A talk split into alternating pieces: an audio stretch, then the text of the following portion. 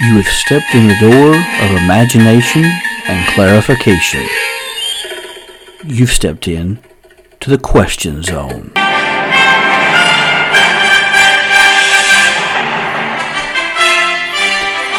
And now for the question zone on the Bellator Christi podcast. Welcome your hosts, the cowboy apologist, Curtis Evelo, and Dr. Brian Chilton.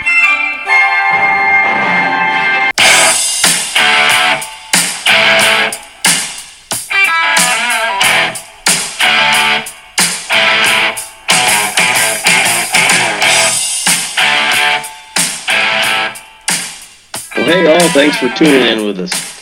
Each episode of this question zone is designed to open up conversation and give biblical answers. My full intent is to ask the questions you may have to the topics that are relevant to the day and age that we live, giving Brian and I an opportunity to show you how to look biblically at the culture and how we live that out. Well, hello, Brian. Hello, my friend. How are you? Good, good, yeah. Yeah, it's been good. Um, we've actually been pretty blessed. Had some pretty decent weather up until just about now. So, um, got a little little dusting of snow today, and uh, winter is moving in just a little bit more and more, creeping in. But yeah, I think it's. yeah. How about you guys? I think it's blown down this way because we haven't gotten any snow. But uh, if we, we'll just, I'll just say this: if if we did have any precipitation, it would have been snow. By the way, can you can you hold up your mug again? See, see, there's a good connection here. So he's got the cow, and I got the Burger King. he's the producer. I'm a consumer. There's that. yeah. We were talking before the podcast, and no veggie burgers. That that was pure beef. At least I hope it was. That's what I ordered anyhow. No, no veggie burgers harmed in this episode. yeah, yep. We're supposed to, um, if it was clear, we were supposed to be able to see um, the uh, aurora borealis tonight. Oh, wow. Um, tonight and into this into this week, um, and yeah, it's it's too cloudy. The the fog is kind of set in. Clouds are kind of set in a little deep. So yeah, I don't know if we'll be able to if it'll clear off or not. But um, we're right in that path uh, right now to be able to see it. So Well, hey, if you do, be sure to take some pictures and send it our way. I'd, I'd love to post it on the website or or even uh, you know, on our social media pages. It's a beautiful sight. yeah, yeah. Well, let's get started in this because we have some here that um, that I'd like to get get rolling on as far as um, we had some some uh, engagement with some listeners and some readers, um, and they asked some questions here. Um, uh, the first one is, what does the title "the Father" indicate about the first person of the Trinity? Does this title relate to the economic Trinity or to the ontological Trinity, or both? I tell you what, Curtis. if you don't mind, this is a listener question sent sent by uh, uh, a person going by the tag name Learning One Two Three. How about read the first three questions together because they really all really can be handled together in um, with, with what they ask. Oh, okay. Yeah, certainly. I sure can. So the second question is what does the title the Son indicate about the second person of the Trinity? Does this title relate to the economic Trinity or the ontological Trinity or both? And then the third question says what does the title the Holy Spirit indicate about the third person of the Trinity? Same. Does this title does this title relate to the economic Trinity, ontological Trinity, or both? Okay, so wonderful question, and this this one came out around one of the articles because I have a series of articles going on uh, called "The Lessons from the Summa." I'm engaged in this this big uh, reading expedition through Thomas Aquinas' Summa Theologica, in part because I heard all of these people talk about Thomas saying this, Thomas saying that, And I really believe, just as we need to really seek to learn what a person's actually saying, we need to go back to the primary sources and see what the actual actual person wrote. Uh, let them say it in their own words. And so I was wrote an article. It was uh, one of the lessons from the Summa, and this came out. This question came out. These questions uh, came out at about the same time. If I'm understanding the questioner, when they're using the term economic trinity, they're talking about the functionality of of the person and the, of the Godhead. So, fa- the Father being the patriarch, uh, uh, being playing the role of a father, the Son being of the role of the Son, and the Holy Spirit, and in the role of the Spirit. And so, the economic Trinity, if I'm understanding their use of the term, is likely talking about the functionality of that person within the triune Godhead. The ontolo- ontological aspect is talking about being, uh, the, the, the person as they exist. So, um, if a person were to talk about Brian Chilton, they would say, you know, he's a chaplain, um, a, pastor, uh, the, the the pastor, cha- the chaplain, the uh, father, the husband. All of those are part of my economic identity, the things that I do, the functionalities that I have. So for Curtis, you're a father, you're you're um, you're a husband, uh, you, you're a farmer, a rancher, mechanic extraordinaire, uh, racing champion. Uh, so all of those describe the functions, the the things that you've done, or the things uh, who you are. But when we talk about who we are, the ontology we're talking about my existence, and Curtis, we're talking about your existence. It's talking about the person, him or herself. So the question then becomes do these titles relate to the function of Father, Son, Holy Spirit, or do they relate to the ontological being of Father, Son, Holy Spirit, or is it a both? And I would answer that I think that it's both, and here's the reason why. And it's interesting because I had just come across this in in the Summa Theologica. And just warning here, it's a little deep. So just hang with me. And of course, if you have any follow up questions, uh, Curtis, feel free to chime in. Or if anyone's online, be sure to chime in as well. Curtis, do you have a question? So, yeah, before we go, before you answer that, or before you go into that, can you give our listeners that may have just may have just started coming into this or um, have just tuned in, what does ontological mean? So ont- ontological is is talking about uh, a, a, person's being. I think the word ontos, if I'm if I'm not mistaken, is is the word Greek word for being uh, or ontos, I, you know, I think is how it's pronounced. It's talking about being. So ontology is the study of being. Uh, so okay. in philosophy, when we talk about the ontological nature of someone, we're talking about that person as they exist. And so when we talk about God, we're talking about is there a God? And then what is God like? When you talk about epistemology in philosophy, then you're asking the question how do we know what we know about God? It's it's a different level. Um, so when we talk about okay. the being of Father, Son, Holy Spirit, ontologically, fancy word, we're talking about those persons as they exist. So so to okay. break it down even further, what the questioner is asking is, do these terms tell us about the person as they exist? or do these terms merely tell us about what the person does? Just to break it down simply, is it talking about the person as they exist, or is it talking only about what the person does? So, did, did that did that clear it up? Yep. Yep. I just wanted to make sure that um, that everybody was was uh, on the plate, you know, eating from the same platter. Yeah just hopefully a little clearer than mud, a little bit clearer. Well, so so so the, well, que- go ahead. I'm sorry. Yeah. so, so, the question. No, I was just gonna say. Yeah. I got a little lag. I think that's what's going on. So the questioner is asking is do, do these do these titles tell us about the person as they exist? the, the three beings of the tr- Trinity, or are they just merely talking about what they do? And so, I, again, I would say the answer is both, and here's the reason why. Aquinas tell, t- states that the way we know reality from in our soul is through our senses.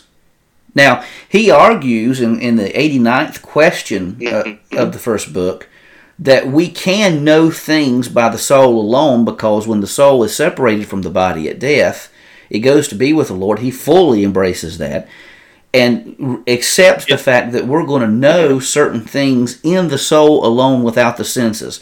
And near death studies, folks, right. are showing just that. Uh, there are there are Kenneth Ring did did a study with 21 individuals who were blind and who reported having visual experiences after their death.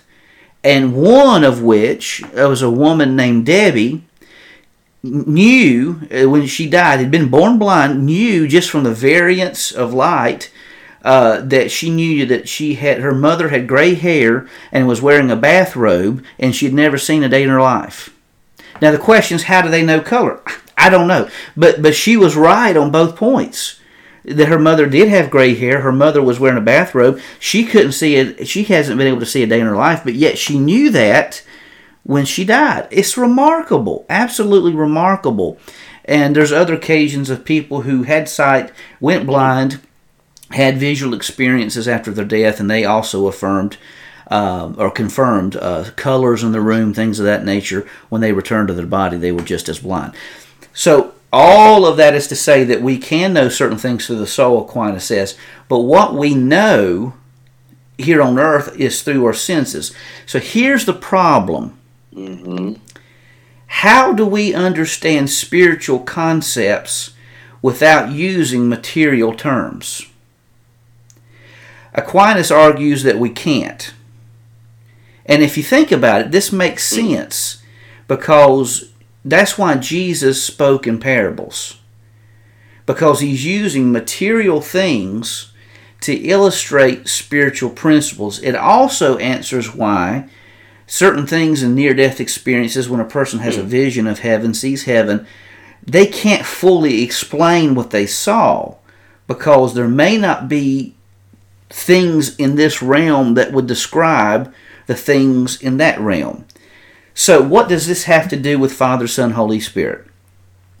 It's difficult for us to understand God anyhow because God is a spiritual being. And again, remember, we understand through the senses. So when God describes himself to us, by the way, Aquinas says we can know that God exists through natural revelation, through cause and effect. The fact of creation eh, demands the existence of God. But when it comes to the Trinity, that's not something we can know naturally. That has to come by special revelation. That has to be something revealed to us by God. So when God describes himself as Father, Son, Holy Spirit, he's using terms we would understand to explain the functionality of Father, Son, Holy Spirit.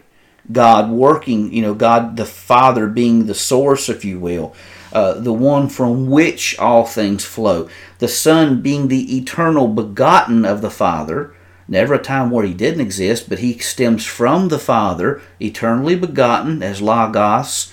Uh, and then the Holy Spirit flows out of both Father and Son. We understand their identity ontologically through their functionality. So, and I, and I, was thinking about this driving home. If it wasn't for those terms, how would God, in His infinite knowledge, in His infinite being, explain who He is and what He does without using yeah. terms that we would understand?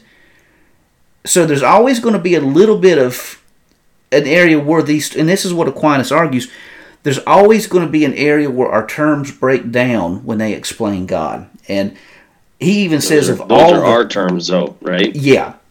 So God is taking okay. these truths that are high above us, and He's using our language, bringing it down to our terms.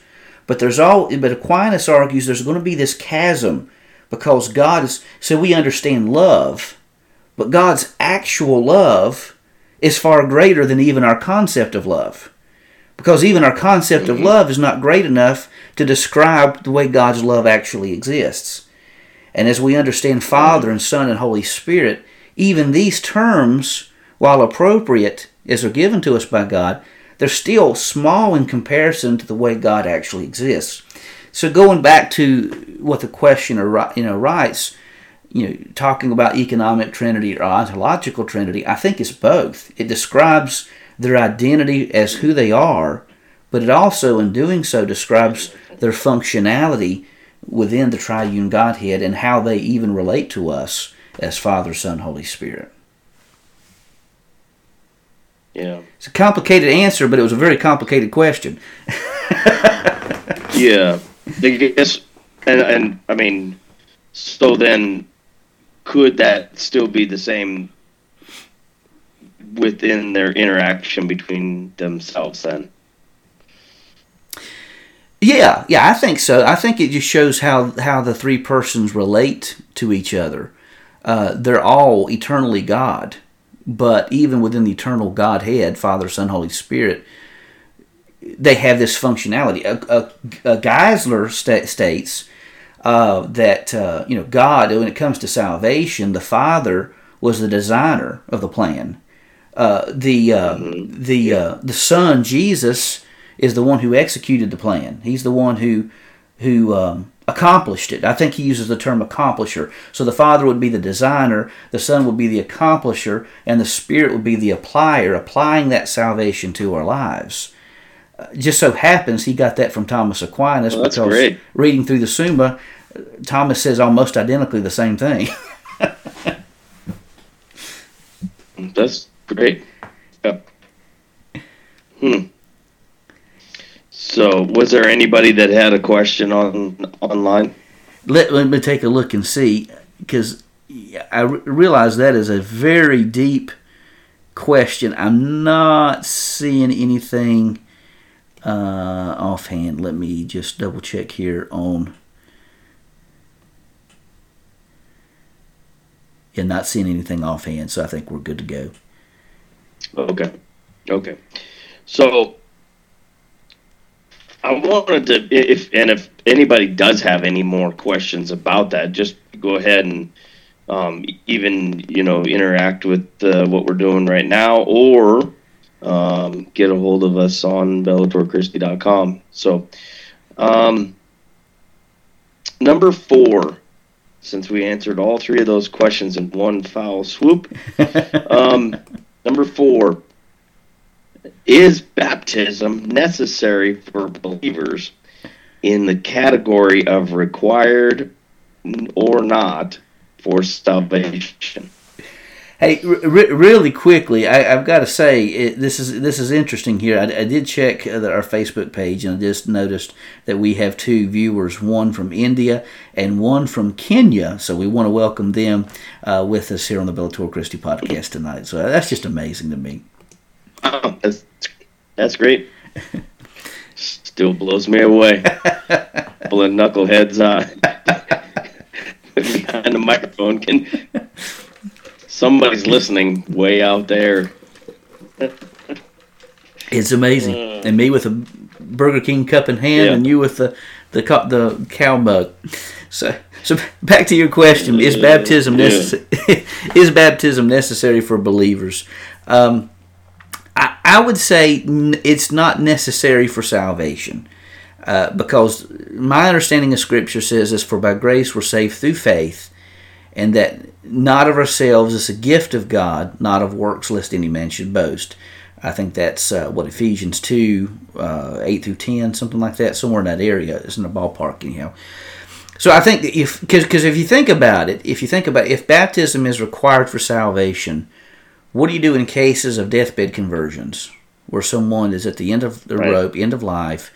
They don't have a chance to be baptized. Uh, is God going to forfeit their salvation just because they didn't go underwater or, or sprinkled or whatever the case may be? I don't think that's the case. You also take a look at the uh, the man on the cross, you know, the thief on the cross who, who accepted Christ. Jesus says, Today you'll be with me in paradise. And I mean, I believe that he meant that very day in which he died uh, the thief would be with him in paradise. Uh, now I know there's a whole concept of Jesus, um, you know, being glorified and, and, returning back in his body. I, you know, I, there was a period I think he went down to uh, Hades uh, from, from what Peter tells us, but I do also believe he went back to heaven. I don't think he was down there the whole time. I think he went to heaven and then uh, descended back to earth, resurrected, and then eventually ascended back with a glorified body. Um, but that's neither here nor there. But so even though baptism isn't necessary for salvation, I do think it is very important that we be baptized because I would have to I had have to be concerned with someone who says, "Hey, I want to receive Christ. I want to live a life of obedience to Jesus, but I don't want to start off by being baptized even though he says go into all the world and be and baptize in the name of the Father, Son, and the Holy Spirit. I don't want to do that part, but yet I want to follow Jesus. You got to wonder. Now listen, I'm not the best swimmer in the world, uh, and, and my grandpa, my grandpa, who was a jokester pastor, my grandma used to say he, he lived right up the road from where I live now. My grandma says the only time you can believe him is when he's in the pulpit. Outside of that, it's a 50-50 chance if he's telling. No, he, he was a, he was upright man, but he was a jokester. And I remember I couldn't swim, and I was there was a river close to us called the Dan River. I was baptized in the Dan River, and I was scared because I didn't know how to swim. And, and Grandpa said, he says, "Don't worry, don't worry, I've got you. I, I, will I'll be sure to bring you up before the bubbles stop." I was like, "What?"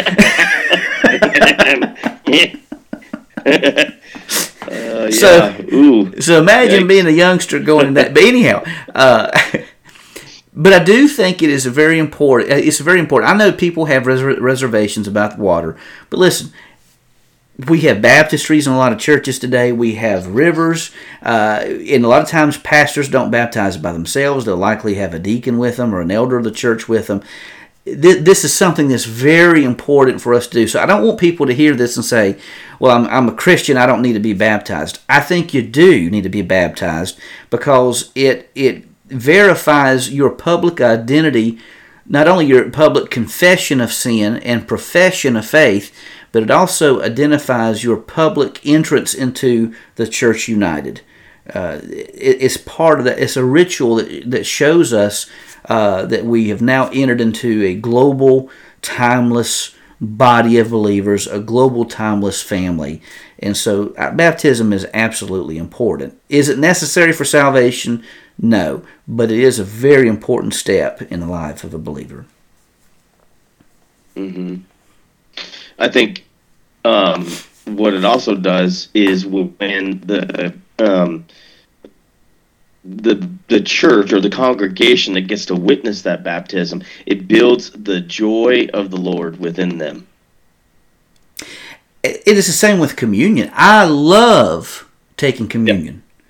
Uh, there's many denominations that have have it every week, and if it was up to me, I would do the same thing too because there's something special and sacred about taking the the the the, the bread and the well, the wine or juice, depending on your denominational affiliation. Uh, wine.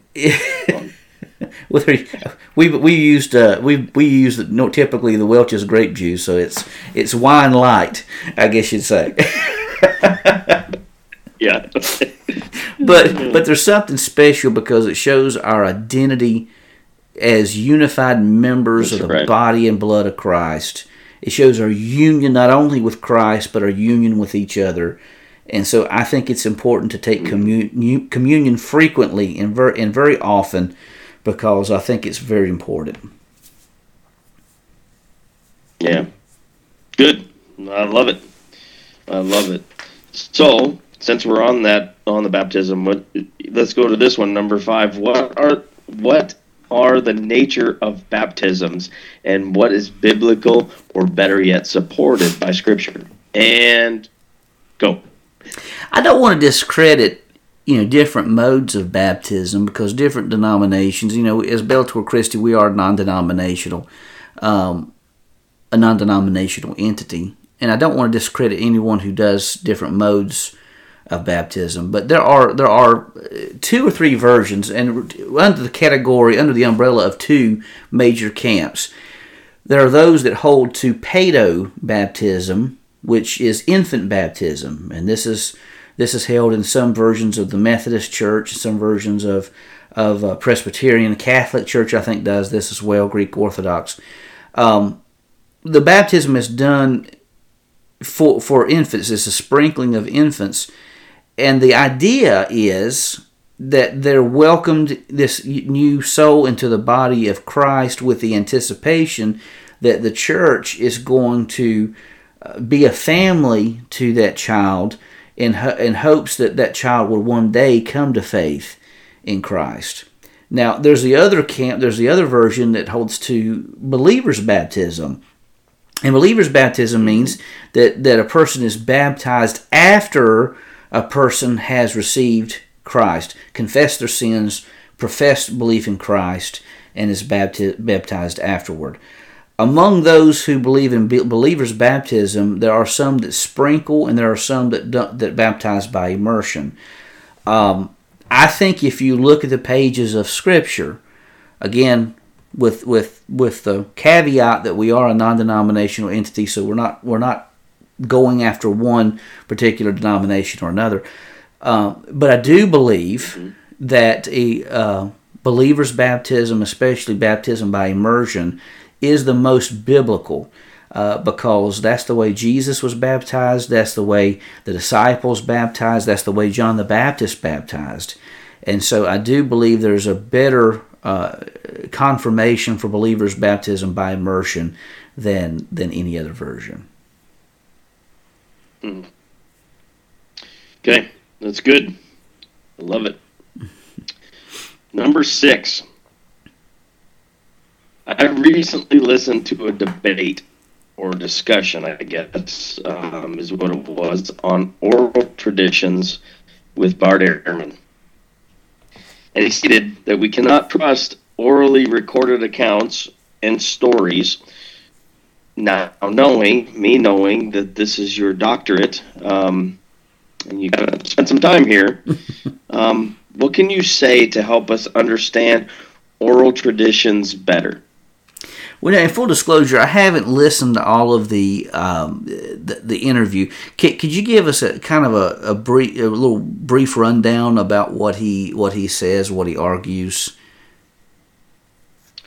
Um, there were multiple different um, conversations within that that they were that they were discussing, but um, he he basically stated that. Um, um, that studies have been done with psychologists um, stating that um, people can hear a story or um, be assigned a, a, a, a task um, and then they'll come back a couple weeks later and ask them and interview them. The, the psychologist did, and um, the stories were either um, like so they got asked a question specific um, to just think about a certain thing and and uh, they'd come back and some of those students would say that they actually lived that out and so what he was getting at was um, as as time goes on even the first person that has sure. the story or hears the story live here doesn't um, uh, can't recall or won't recall it in full to what um, uh, what was stated. So, in other words, he's saying that that that if I'm understanding correctly, that that we can't uh, remember all the details of something, and then so our our our memories are invalid to recall.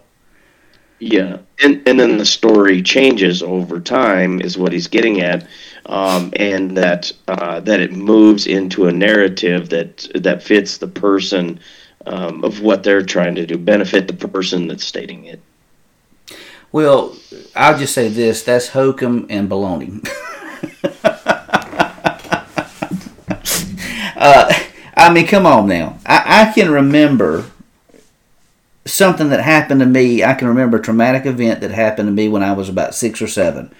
My my cousins were out. Not trying to tell on them because they've apologized for it numerous times, but they were out. They love they're baseball fanatics. They were out hitting rocks, and uh, I just so happened to come across and caught a high fly rock right there. there. Is a miracle it didn't put my eye out, and I even got the scar to prove it.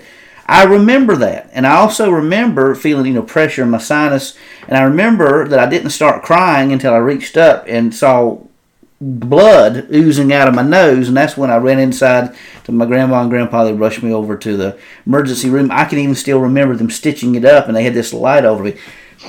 Listen, can we remember things perfectly? No we can't remember things perfectly. But can we remember the gist, the core details of something that's happened in the past? Absolutely, especially if something is traumatic or something that's extraordinary. Now, I don't know about you, but the resurrection of Jesus would be something extraordinary. And seeing the risen Jesus would be something that I wouldn't soon forget.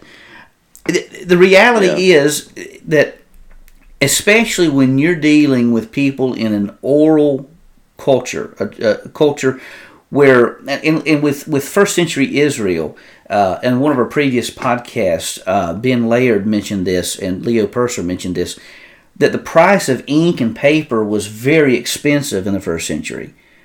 So it was to write a document like that would would take some time and effort.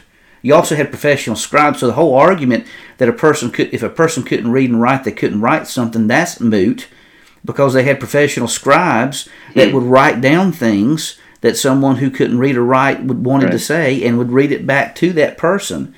So that doesn't stand to reason. I do believe all the apostles could read and write, uh, or at least in most part. Anyhow, so the idea that we can't remember details is is ridiculous.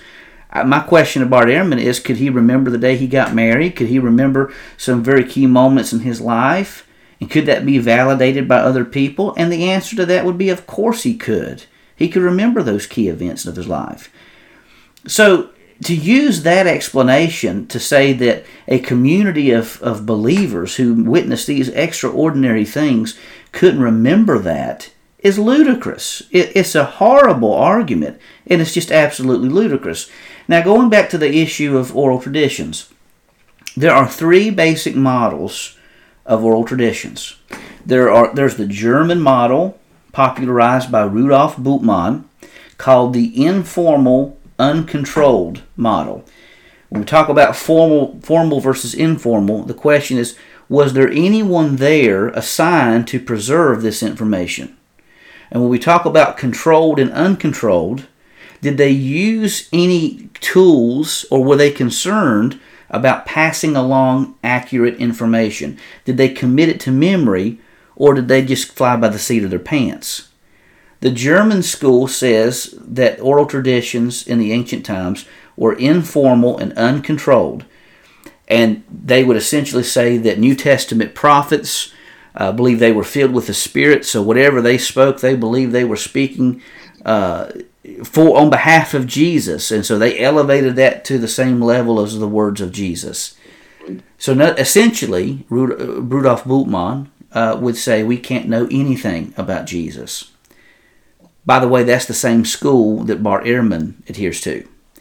The second school is the exact opposite. It's the Scandinavian school called the formal controlled model, meaning that there were people assigned and there were communities assigned that uh, wanted to keep, who were assigned to preserve and protect the information. And it was also controlled, meaning that they used tactics, they used uh, tools to help them memorize and pass along accurate information. Okay, and then there's a third model, which is in the middle, that came by Kenneth Bailey. Uh, he's, he, he calls this informal controlled model.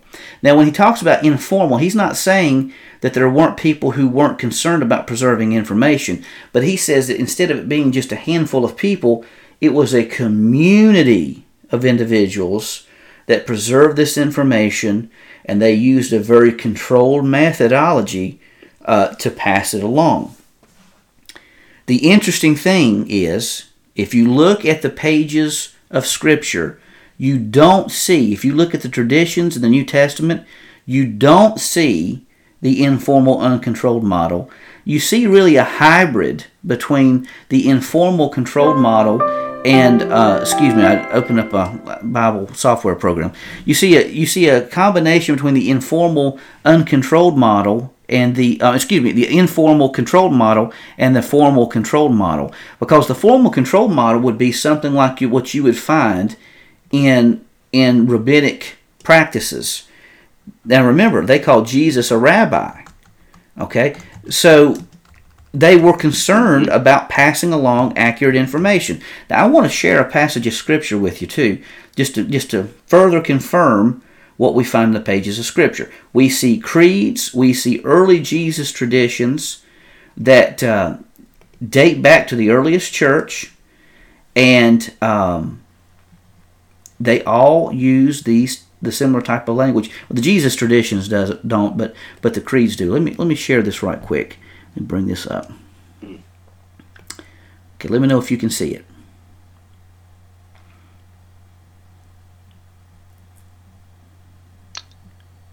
Not yet. There it is. Okay. okay. There it is. Okay. Now, I want you to look at verse 3. So, Paul here is sharing an early creed. By the way, this creed dates to no later than five years after the time of Jesus. In fact, the evidence is there's a mounting uh, amount of evidence to suggest this even within months of the crucifixion, death, burial, and resurrection of Jesus. Okay, so look what he says here. For I passed paradidomai. This is something of a rabbinic practice. He's given something, he's passing it along exactly as he's been given it. For I passed on to you as most important what I also received, paralambano. These terms, paralambano, paradidomai, these are very important terms. In fact, they're terms that even uh, kind of are symbols or signposts that what you have uh, is in fact uh, early creedal material and what's involved in this early creedal material that Christ died for our sins according to the Scriptures, that he was buried, that he was raised on the third day according to the Scriptures, that he appeared to Cephas. That's an Aramaic term, by the way. Early Jesus traditions were filled with Aramaisms, and then to the twelve. Then he appeared to over 500 brothers and sisters at one time. Most of them are still alive. Some are fallen asleep. Then he appeared to James and to all the apostles. Last of all, he appeared uh, to one born of at the wrong time, he appeared also to me. Again, paradidomai, paralambano, those terms received, uh, passed on. These are rabbinic terms that identify the transmission of something previously received. They were very concerned about passing along accurate information. And when you take a look at uh, when you take a look at um, the uh, Sermon on the Mount, you find all kinds of examples of Aramaisms, because listen, these are Greek texts, but yet they're concerned about preserving Aramaic flow, if you will, of some of these early Jesus traditions. They they have these uh, mnemonic devices in there which were practices, kind of the chorus of a song, things of a rhythmic nature that would help you memorize this. You're mm-hmm. not always always going to see this in English, but you will in the biblical languages. This rhythmic pattern that helps you memorize things. So all that being said, all that being said, we have every reason to believe that either either I, I think there's a hybrid of the Scandinavian and Bailey's model. That there's a hybrid of the two. But what we can certainly say is that the German school is wrong. And that means that this notion that we can't ha- know anything about Jesus of the past because of the early Jesus traditions that we don't know with their eyewitness testimony, that's hogwash. Because let me just take you one more passage of Scripture. Let me share one more passage of Scripture, and I'll and I'll stop. Because you got my motor running on this one. well, yeah, because I mean, after after studying this for over a year, I, have become passionate about it because there's so much evidence that for someone the of, of the ilk of Ehrman to come along and say something like that. It's ludicrous. Let's take a look at Luke chapter 1. Let's see what Luke has to say. Now, Luke was not an eyewitness, okay? But look what he says about the material that he uses. Many have undertaken to compile a narrative about the events that have been fulfilled among us, just as the original eyewitnesses and servants of the word handed them down to us. The original witnesses handed them down to us. There's that word again, paradidomai. Handed them down to us. So it also seemed good to me, since I have carefully investigated everything from the very first, to write to you in an orderly sequence, most honor- honorable Theophilus, so that you may know the certainty of the things about which you have been instructed. Again, that doesn't that doesn't show uh, that that doesn't bode well for the German school. It bodes better for the Scandinavians and for Kenneth Bailey's version. Mm-hmm. Well, you and I had had kind of a bit of a discussion about this um, prior to this, and um, there were two things. One that you mentioned, it wasn't just one person remembering, telling another person, telling another person. It was a whole group of people hearing the same thing and each one of them holding each other accountable for what was being said or recorded within the community. Yeah, absolutely. Absolutely. So if you and here's the benefit of that. So say you have um 20, 30 people, and we know that Jesus had 12 disciples and had 72, 72 additional disciples outside of just the 12 uh, that he sent out two by two. So imagine you had 72 people witnessing a car accident. Now, are they going to, they're going to have different angles, but they can all give you, and they, and they may be a little different in some details, but they're going to give you a very good picture and depiction of what happened there at the intersection. So to pass that off and say that we can't know every finite, uh, that we can't know every fine-tuned detail, is really absurd. You don't have to have every fine-tuned detail to know that something happened. If you have a, a large community, and remember, when Jesus did something, he did it publicly. There were a few things he did privately, like communion, but even then you had a community of people, of believers there the miracles, the miracles that Jesus performed were public. The messages that Jesus spoke were public. The crucifixion of Jesus was public. The resurrected appearances of Jesus were very public. So you had large communities observing these different things. And when you have community involvement and they're interested in preserving information, that actually you actually can preserve the, the information better that way than you would if there's just one or two people telling you something and you really don't have any confirmation mm-hmm. to it. Uh, that's why Jesus sent people out two by two. Um, there was something else I was going to tell you on that note as well. Oh, yeah, here it is. By the way, whenever I took a, a class down in Winston, I, people were asking because I had just finished my doctoral degree, the doctoral program, finished dissertation, finished the doctorate. People asked me about what it was that I wrote on the dissertation, and I shared that with the class. There was one student in the class who had lived, who was Middle Eastern, had lived in the Middle East for many years. And you know what she said? When I told her about the informal control method with the community involvement and how it's self correcting, and if someone says something when presenting something, if they're wrong, the community will correct them, she looked up at me and smiled the biggest smile you ever, you ever see. And she says, That's exactly the way we do it in the Middle East. She says, That is exactly wow. the way we do it. She said, Every bit. There's a community involvement, and if someone's off somewhere, the community will rectify it. Mm. And the my my so that was the first point. The second thing we discussed, Brian, was within this question or statement was that um, I can remember a song word for word, absolutely word for word rhythm, the tone, the the tune, the beat, the all of the stuff that goes with it. I can remember that that song word for word, and I've heard it. You know, I first heard it years ago, but have heard it since. You know, repeatedly, and so I, I don't I don't understand his his um, his denial of that. Well, I'll give you a goofier example. This is my goofy example. Whenever I was uh, whenever I was growing up, I, I used to love the He-Man characters.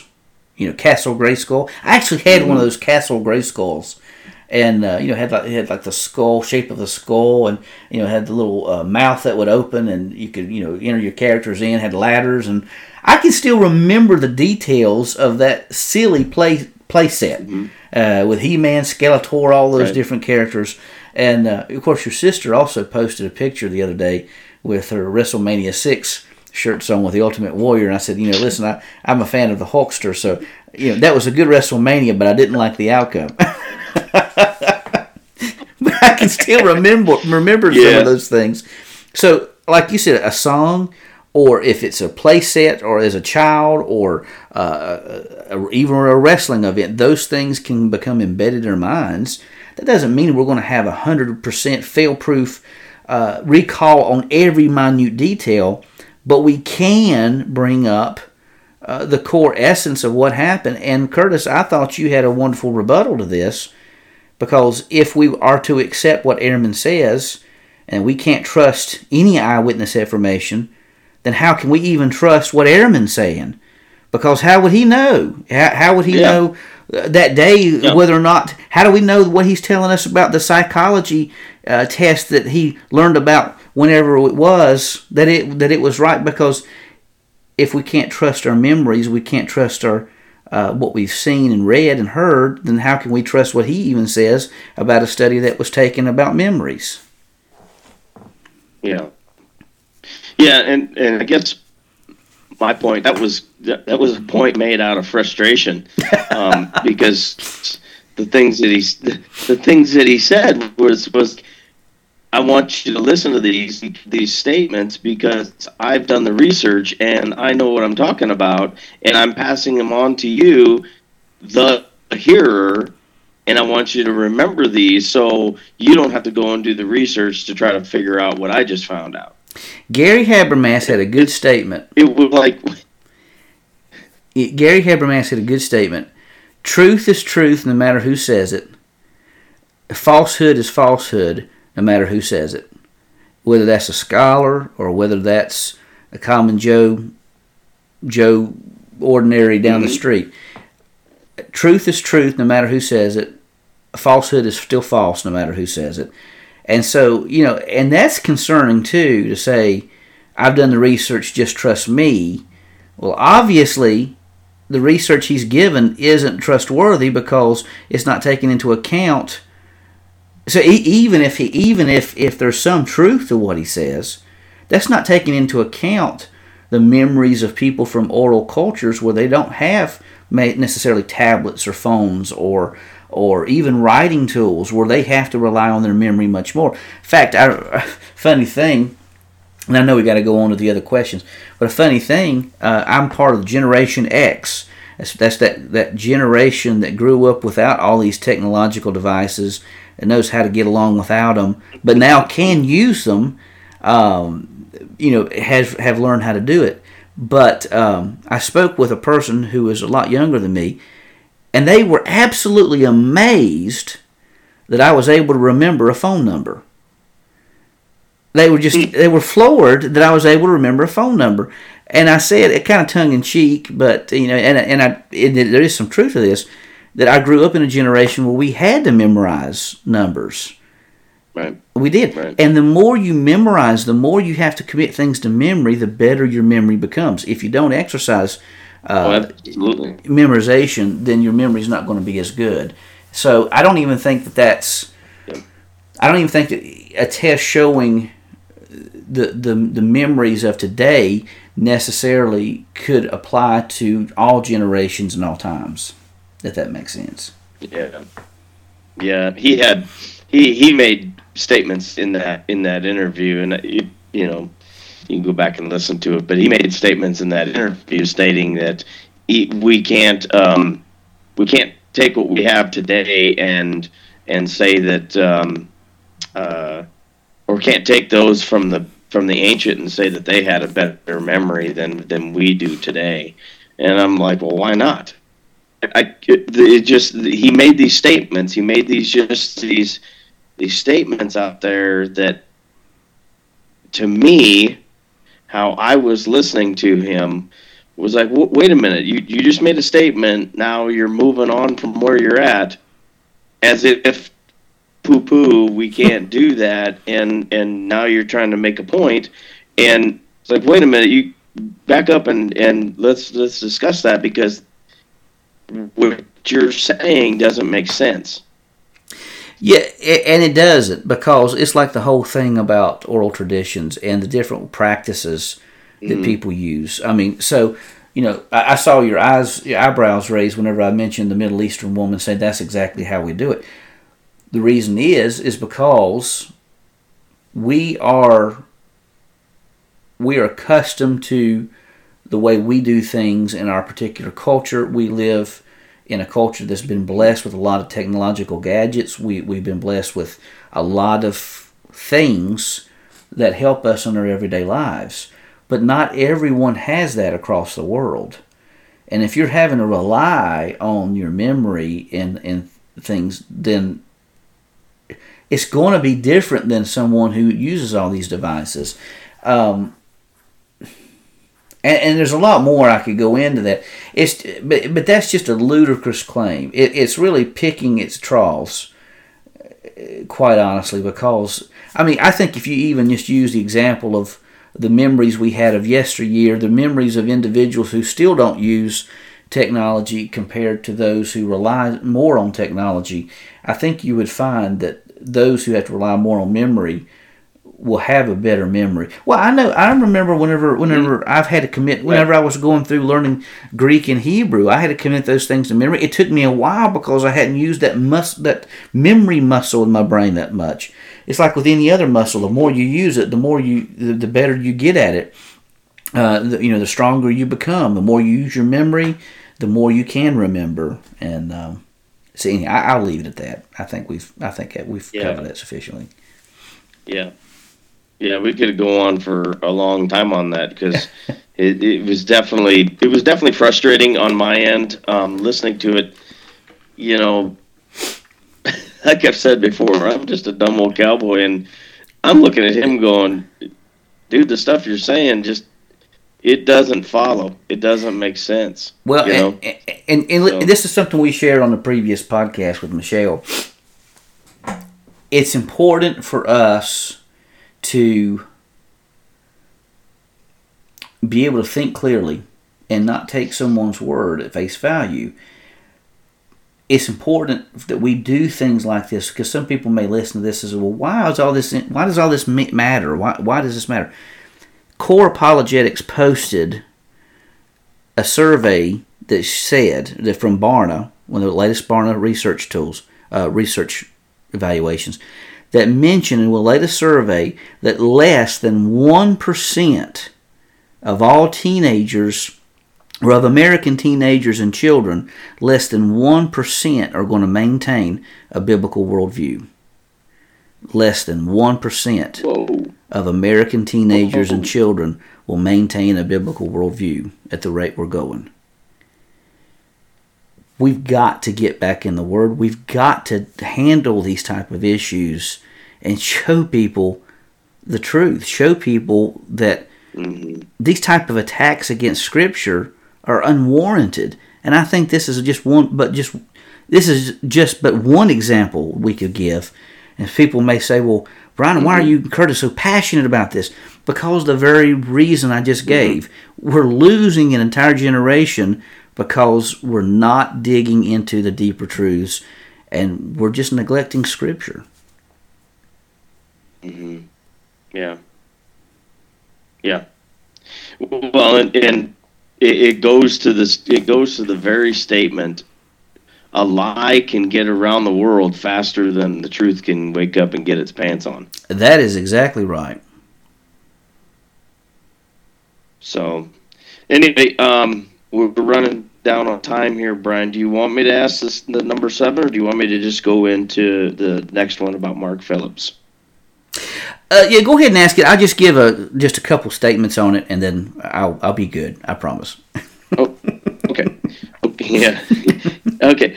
In that same debate, uh, Ehrman also was stating that the gospel accounts and its writers are not eyewitness accounts, and we should not trust them as that. C- couple things I'll say. I think we have good reasons for believing that Matthew and John were eyewitnesses to the events they they report. But e- number two, even if they weren't, we have Luke, Mark. They weren't eyewitnesses, but they were they uh, were affirmed and confirmed by the early churches reporting accurate information by eyewitnesses. There were eyewitnesses around by the time these documents were written. They were all they were all written in the first century.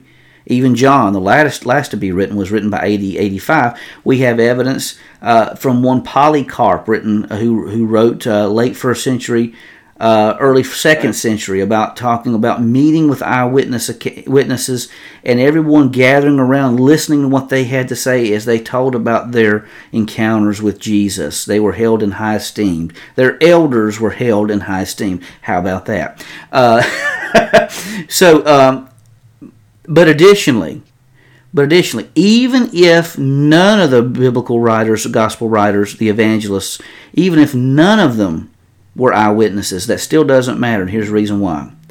Because if we have good reasons for believing that they preserved early Jesus traditions, then they preserved eyewitness testimony, even though they themselves were not eyewitnesses. That was the main point behind my dissertation that if we have good reasons for believing that these oral traditions in the Gospels are in fact, these early Jesus traditions are in fact, uh, or excuse me, let me go back. If we have good reasons for believing that these oral traditions are Jesus traditions, early Jesus traditions, then we have evidence that we have eyewitness testimony in the Gospels. And that's exactly what we find in the Gospel of Matthew. Now, when things calm down in life, right now everything's running at 150 miles an hour. When things calm down in life, my plan is to go back and look at the other gospels, do the same thing I did in my dissertation, but apply it to the other gospels and see what we come up with. And I'm going to, I just about, I'm not a betting man, but if I were, I'd about bet that we would see the same thing that we find in the Gospel of Matthew. Mm. Yeah, I could turn you loose on that question for a long time, and I bet you we'd have a heck of a discussion. But we got to move. We, we got there's some more. The there's some more one, question so. zones coming up. right. Exactly. Exactly. So, um, so I wanted to get into wanted to get into this, um, which was a great um, interview, by the way, uh, with with Mark Phillips. Um, in your recent interview, um, I had this question of how did the intertestamental period writings influence the time period and expectations of the Messiah or the coming of the Messiah? This is another question, and I was thinking about this afternoon. And in fact, when I was coming home, I was, I was thinking about this as well. I had a couple questions that, that I was, was was thinking over. Um, I'm not I'm not sure whether the writings influenced the culture or the culture influenced the writings, because I do think that oh, okay. I do think that uh, you know when you look at Daniel, you see these these prophecies he gave that are coming true. You know, through you had Antiochus Epiphanes who uh, invaded in the armies invaded Israel. They desecrated the temple, even sacrificing a pig on the holy of hol- in the holy of holies. Now, how God didn't strike them down, I don't know, but that was that was prophesied by Daniel, and it came to pass. Um, so they saw these things taking place. They saw the Roman invasion. The Romans were vicious when they came in. Uh, so I think there was already in the Apocrypha uh, and especially in the pseudepigrapha and Dead, and Dead Sea Scrolls, uh, the writings of the Dead Sea Scrolls. Everything there, there were a lot more people who were becoming more apocalyptic because they saw all these national political things going on and they knew something was up. Um, now it is interesting at that time because you had the Hasmoneans that came in, uh, or the Maccabees, I should say, that came in and then freed Israel for a period of time. That's where you get the whole celebration of Hanukkah coming up. Jesus celebrated Hanukkah too, by the way. Um, so all, all of that had an influence as you're going into uh, as you're going into uh, the New Testament period. I did did find it interesting because you know the Sadducees asked Jesus the question about the woman who had had seven husbands and all seven of them died. That story is actually in the Apocrypha. Uh, it's in the yeah, Apocrypha. That's what, that's what Mark. That's what I heard you guys discussing, and when I heard that, I was like, "No way." So, That's interesting. And so, and so, even the teaching, I wasn't aware of the teaching in the uh, wisdom literature where it was talking about. Um, gosh, I can't remember the exact quote, but was talking about don't don't do good to those who do bad to you. Only do good to the righteous. Don't do good to the wicked. Remember that.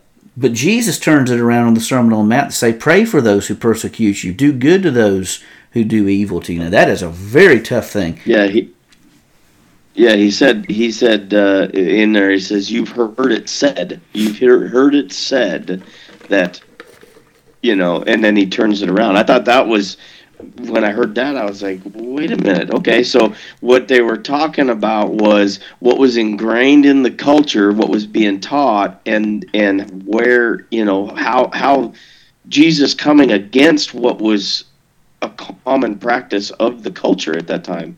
Absolutely.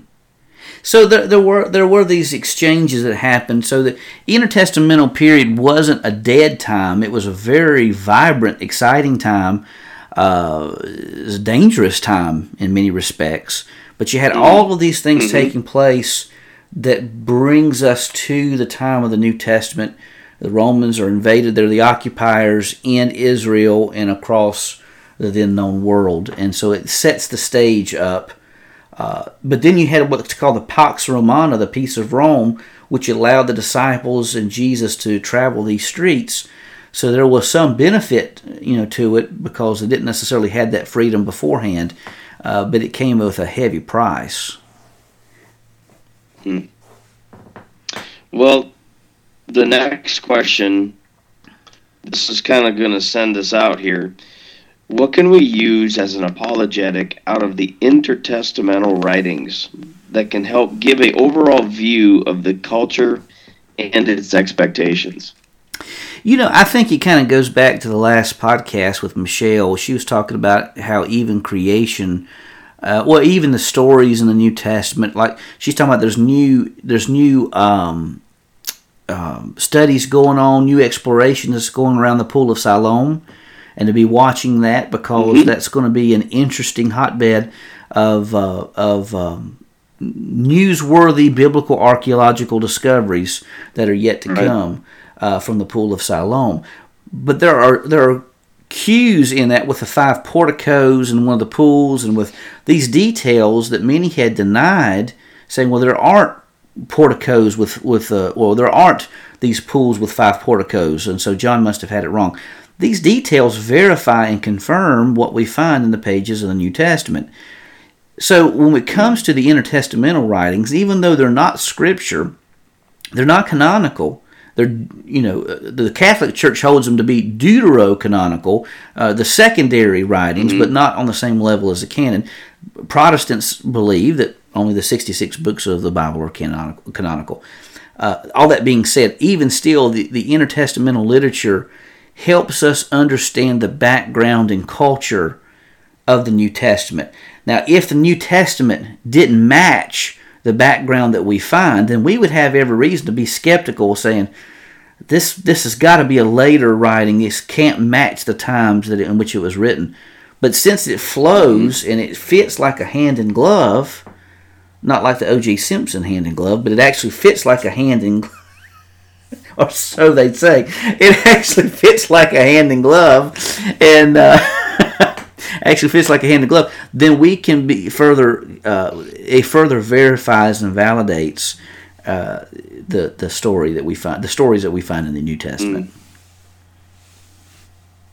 So yeah, that's that's some interesting stuff, and I love that interview. I mean, that that kind of stuff. Even like listening to Michelle today, just um, what she had to say about the some of the history and some of what's being found there. Um, it's just it just adds to Jesus's story and the validation of what people have believed for years and years and years. I mean, we have we have divided a calendar. I mean, what day is it today? What's the, what's the date? exactly. So yeah. something happened 2023 years ago for for the world to make this large of a change. And Curtis, I don't know how much you were able to listen to the uh, the podcast with Michelle, but but uh, if you haven't, she has a wonderful defense of the flood on there. Had a girl. so anyway, uh, that's that's a, that's a wrap for today um, with the question zone, and I know. Um, as we move on in these question zones, I really would like to have some some questions come up from from listeners and from from those that want to have some concerns uh, about the church, about the Bible, about how we understand things. Um, for Brian and I, um, we certainly enjoy it, and I know um, we we really appreciate that interaction. So I'm going to send us out. I know Brian and I both want everyone here listening to go out and live Christ centered with others around you. Good night.